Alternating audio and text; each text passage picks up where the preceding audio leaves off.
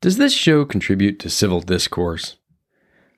I got uh, the Gonzaga Alumni Magazine the other day, uh, which I really enjoy. Good work, Gonzaga. And uh, they had an article in there about the possibility of forming a center to further civil discourse. Civil discourse being reasonable discussions by people who hold widely different views, especially in politics.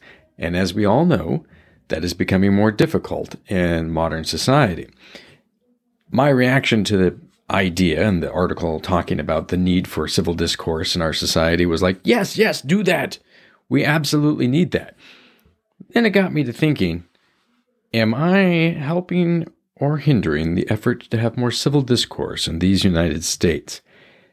Answer is, I am doing this show because I hope it helps, uh, but I have not been explicit about why I think the compass of power leads us to better discourse and better civil understanding.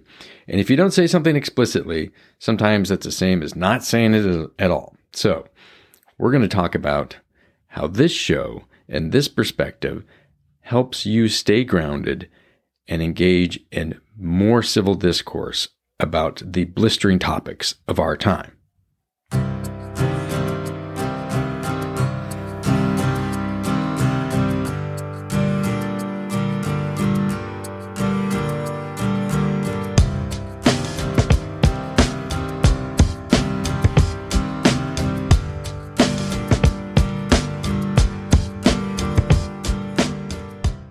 Welcome to The Compass of Power. I'm Adam Wilson. I really enjoy thinking about politics, and I have come to my own view of how it works. And this show is going to talk a little about how that view has helped me stay more grounded, a little less drawn into politics, and a little bit more realistic in my expectations.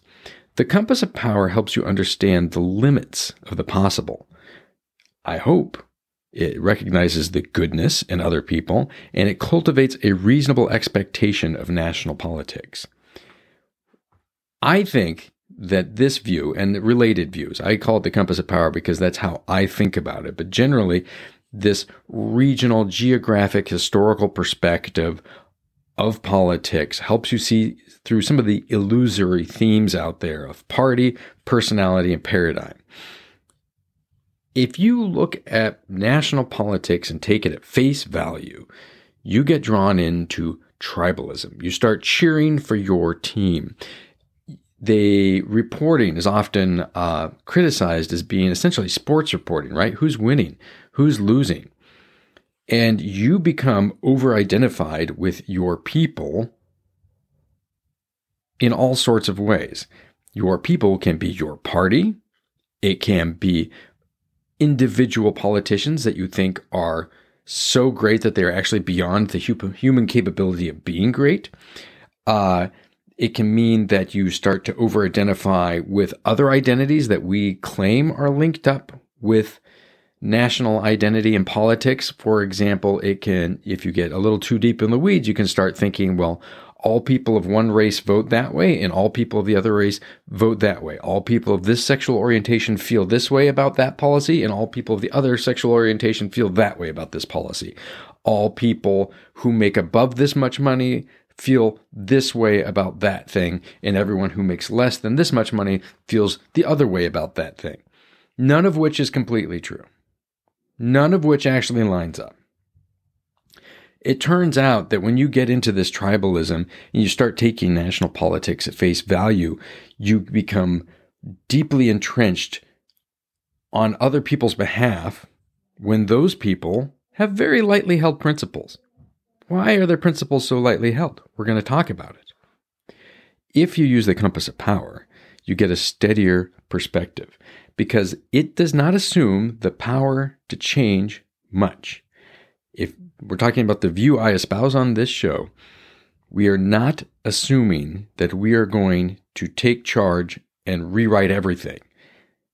The U S is already put together.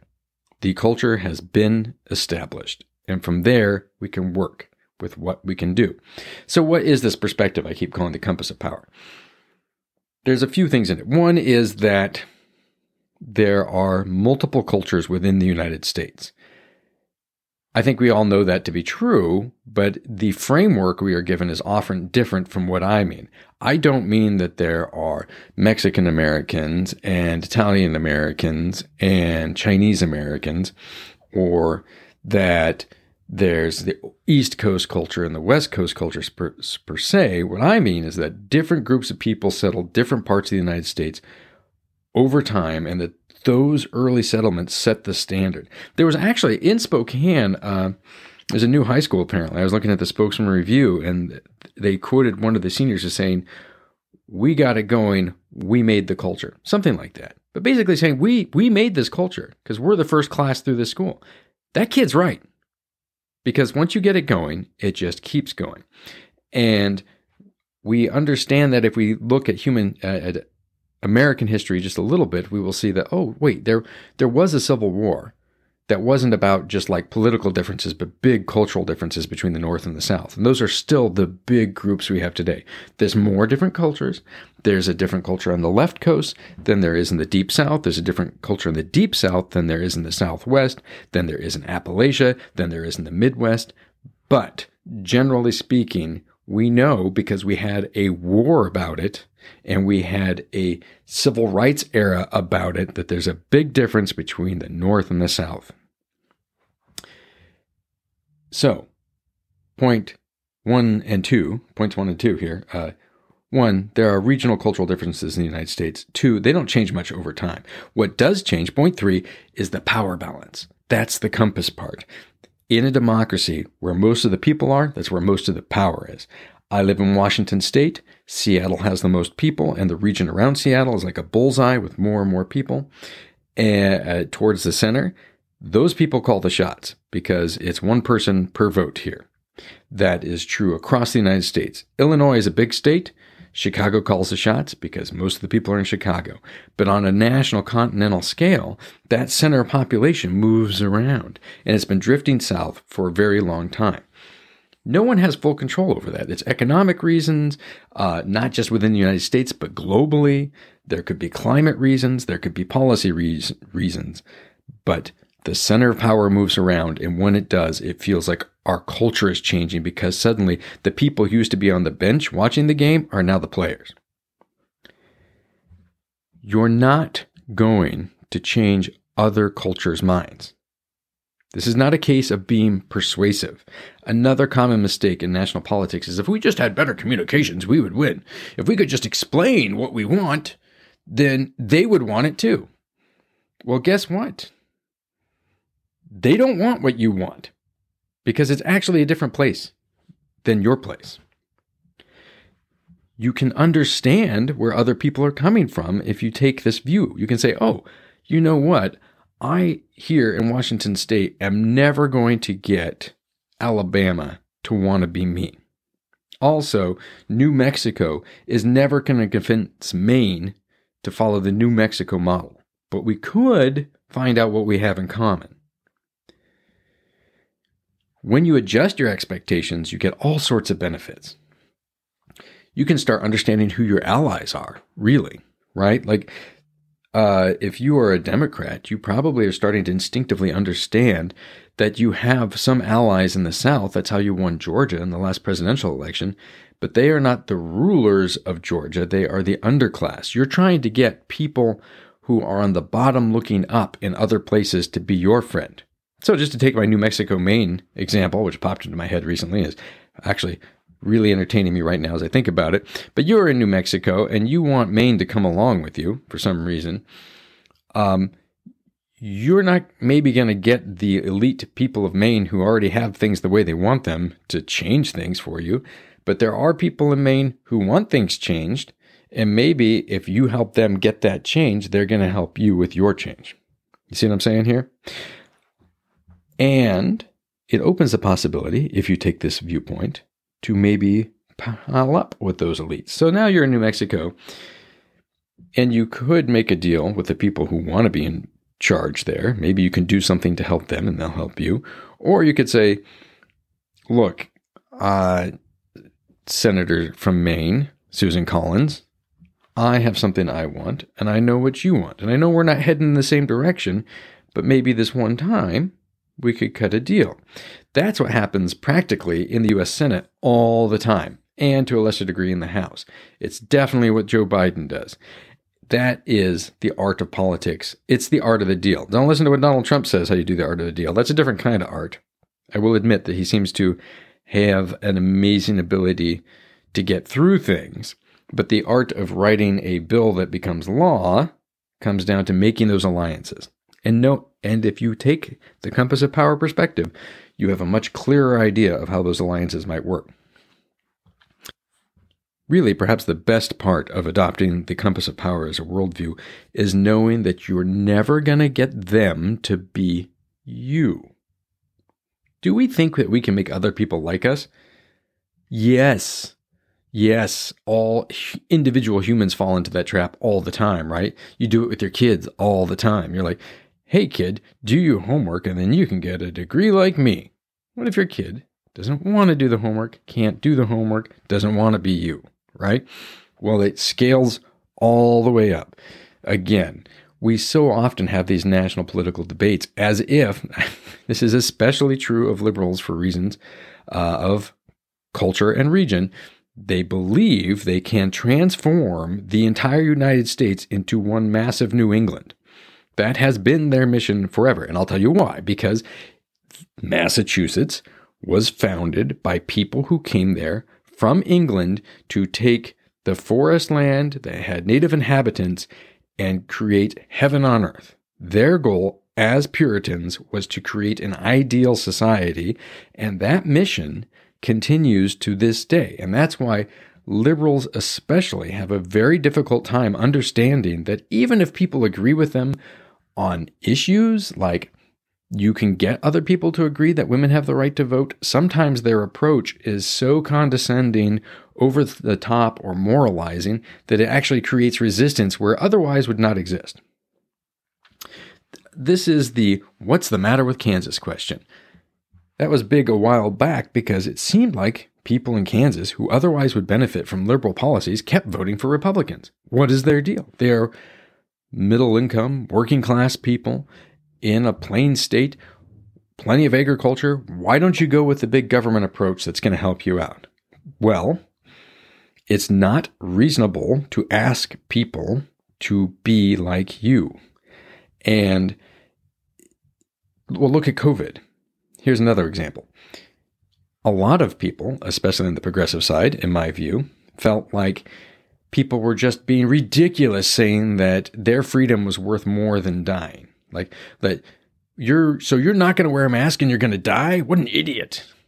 Well, what if they sincerely, sincerely value freedom higher than health?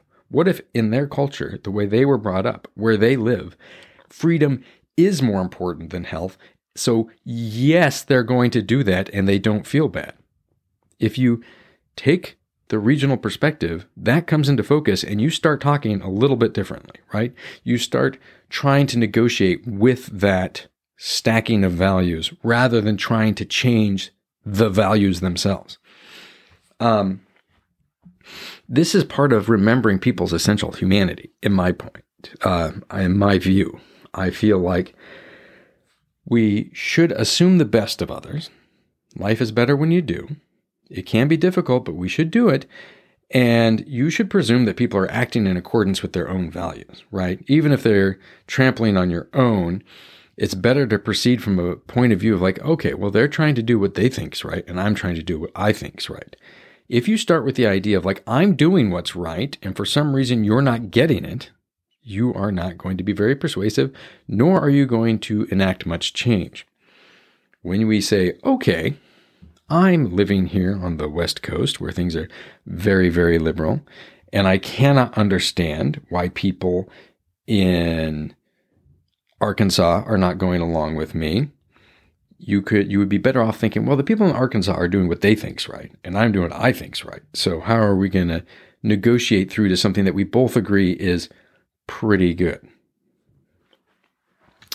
If you move along without that compass, you get subject to parties, personalities, and paradigms that keep you trapped in this them bad, us good psychology. And I want to go through each of those real quick. Parties. people tend to super identify with their party. In fact, people don't change parties. It's very rare. Now, interestingly, people in elected office seem to change parties every once in a while. Like, it is a kind of a regular occurring thing if you watch the news. But for most Americans, if you are a Democrat, when you start voting, you will probably go to your grave as a Democrat. In the same way that if you are a Methodist, you are going to stay a Methodist. It is very comparable. Like, you do, you generations may change. You, for example, uh, may have been a Southern Democrat back in the day, and you stayed a Democrat, but you just started voting Republican, whereas your kids say they're Republican and vote Republican. And that's exactly the change that has happened as the compass of power has tipped south. And there's been many parties, by the way. I mean, we've had a very stable, like, Democrat versus Republican party system since the Civil War, just, uh, but there were the Whigs for a while. There were Democratic Republicans. But just taking with the, the Democrats and the Republicans, who's tough on Russia, right? Which which was the party of hawks for a while? Or who was the, which one of those was the party for free trade? And which one was the one for trade war? How about uh, the broad category of civil rights, uh, broadening the right to vote, making it easier for people to get to the polls? That was the Republican position when the Republican Party started. Now it's not. The uh, Republicans were tough on Russia, but now they're not. Who was for trade restrictions? It was the Democrats, but now it's not. The Democrats are no longer the party of the working class, right? Uh, they are, and this is like one of those things that you can actually demonstrably prove through your exit polls and surveys and whatnot.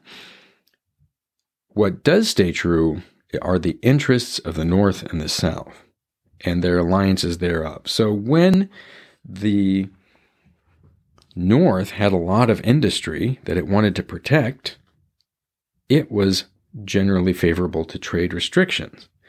When the party of the North was uh, shifting from being the Republicans to the Democrats, the Democrats suddenly got on the civil rights bandwagon, despite being the party that was dead set against moving the civil rights bandwagon for generations. But once they made that shift and became a dominant force in the North, almost immediately the party switches over to being wanting to expand voting rights, which is the Northern view, which is that, like, the maximum number of people are voting, uh, the maximum definition of voter versus only, you know, that is voting as a right, not a privilege. That is the Northern view. Voting as a privilege, not a right, Southern view. All of those sort of switches in party stance fall along cultural lines between the North and the South. So if you stick with the party, the party might change on you. But if you understand that you are generally in alignment with where you live, that's not going to change. How about personality? People tend to lock on to star politicians. These people make it into the history books and are remembered for a long time. Think J F K, think Reagan. What about Obama? What about Trump? All of those people had legions of fans. Uh, in fact, you know, some people get into, like, a lot of people call, like, the following behind Trump, like a cult or something, right? The Trumpistas. They're just so intensely loyal to Trump, even when he doesn't seem to be loyal to them. Or it can work the other way. Uh, and Trump is another great example of uh, the, the Let's Go Brandon crowd, right? Like, they just, there are people who just loathe Joe Biden. It's kind of an inverse cult of personality. That's a little hard for me to understand, honestly, because I, I don't think that Joe Biden comes across as a particularly uh, caustic or polarizing personality, but it is the inverse of the cult of personality. It applies to the media. You have Bill O'Reilly and Tucker Carlson. There's Jon Stewart and Rachel Maddow, right? They seem like they're all coming from uh, different perspectives, and they have strongly uh, thought out partisan views. But they also are really from a place, right? Who does the talking in the United States? New Yorkers do. Uh, that Bill O'Reilly and Jon Stewart are both children of New York City. Rachel Maddow and Tucker Carlson, Carlson both from California.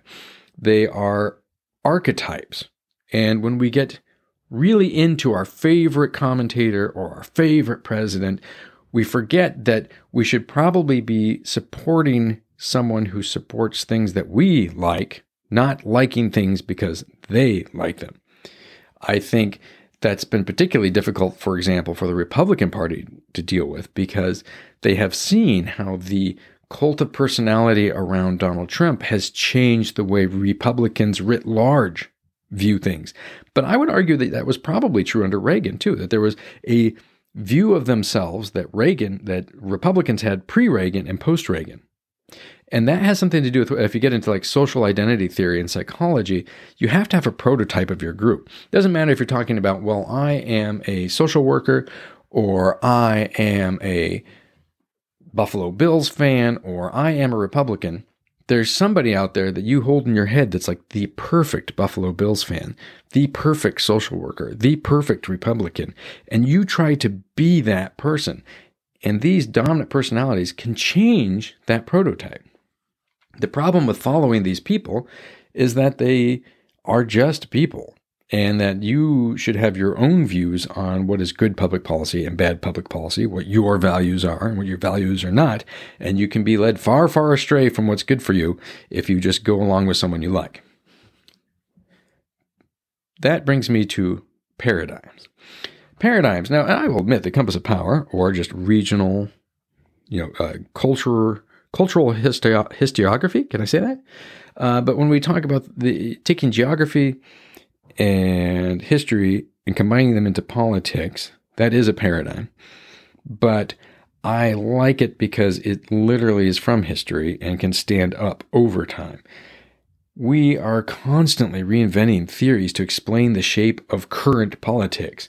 And like the issues at hand, they shift and they change in kind of inexplicable ways. Here's a, is it liberals want more government and taxes and conservatives want less government, fewer taxes? Is that how we explain politics? Or could we explain politics by saying that Republicans are the party of banks and businesses and Democrats are the party of unions and hourly workers? Is it that Republicans are white nationalists and Democrats are people of color? Not one of these paradigms is true, although they have all become accepted wisdom over the years. Today, right now, we know that Republicans are gaining ground with working class people of all races, and Democrats are becoming more popular with highly educated white people. We know that neither party is inclined to raise taxes, but both like to spend a lot of money, which, by the way, is how we get to raising the debt limit and fiscal cliffs and all of that. The point is that the Compass of Power can explain history, because if we look at what we've done over the centuries, it falls neatly into these battles between cultural groups in different regions. It can explain the present. It explains to us why the Republicans, as the party of the South, have adopted the views they have, and Democrats, as the party of the North, have adopted the views they have. And I would submit it can help us project further into the future. When you take that view, I just feel like you are more grounded. And that brings us back to civil discourse. If you are grounded in what is unlikely to change, you understand what is permanent, then you can focus on what can change. You can become aware of your own assumptions and check them along with your expectations of others. You can be a little bit more cognizant when you are demanding certain bills be passed or people vote for a certain person. You can start thinking a little bit about what you're really asking of them. How is what you want going to land on them uh, vis-a-vis their values? Now, none of this is to say you have to be timid. This does not mean that like we all have to be very polite and sit around with napkins in our laps for politics. I would argue there's more potential for strength when your feet are firmly on the ground. You, once you know where you're coming from, literally, and why things are the way they are, now you have the strength to start pushing where you know it counts and where you know you might make a difference. And sometimes it just has to come down to uh, force. The Civil Rights Act is a classic example of force, up to and including troops. That was an effort by one region to enforce its will on another. The North stepped in and demanded the Southern political systems conform to their expectations. And they did that with support from allies in the South. It didn't turn out quite how the North expected. Not only was there widespread upheaval and social tumult in the South, the Republicans lost control of their party as Southern elites fled from the Democratic Party. Also, if the South had to end discrimination in law, the North suddenly had to grapple with discrimination in fact in the northern ghettos and substandard schools across the region. But letting push come to shove led to progress, and that's an example of having the fight on values and principles that the North firmly believed on and was ready to go to bat for, and it changed. Um, and I hope that if we get a little bit more grounded about a nation whose identity is becoming more and more Southern, living in an America that is going to be the prototype of an American is going to become more and more like the prototype of a Southerner. And if we just accept that and know that that part's out of our control, but we can keep advocating for what we believe, we can make more progress with less shoving and less shouting. That's my pitch for civil discourse and the compass of power. Thanks for listening, everybody. Tell your family, tell your friends, leave me a review, please, and we'll see you next time.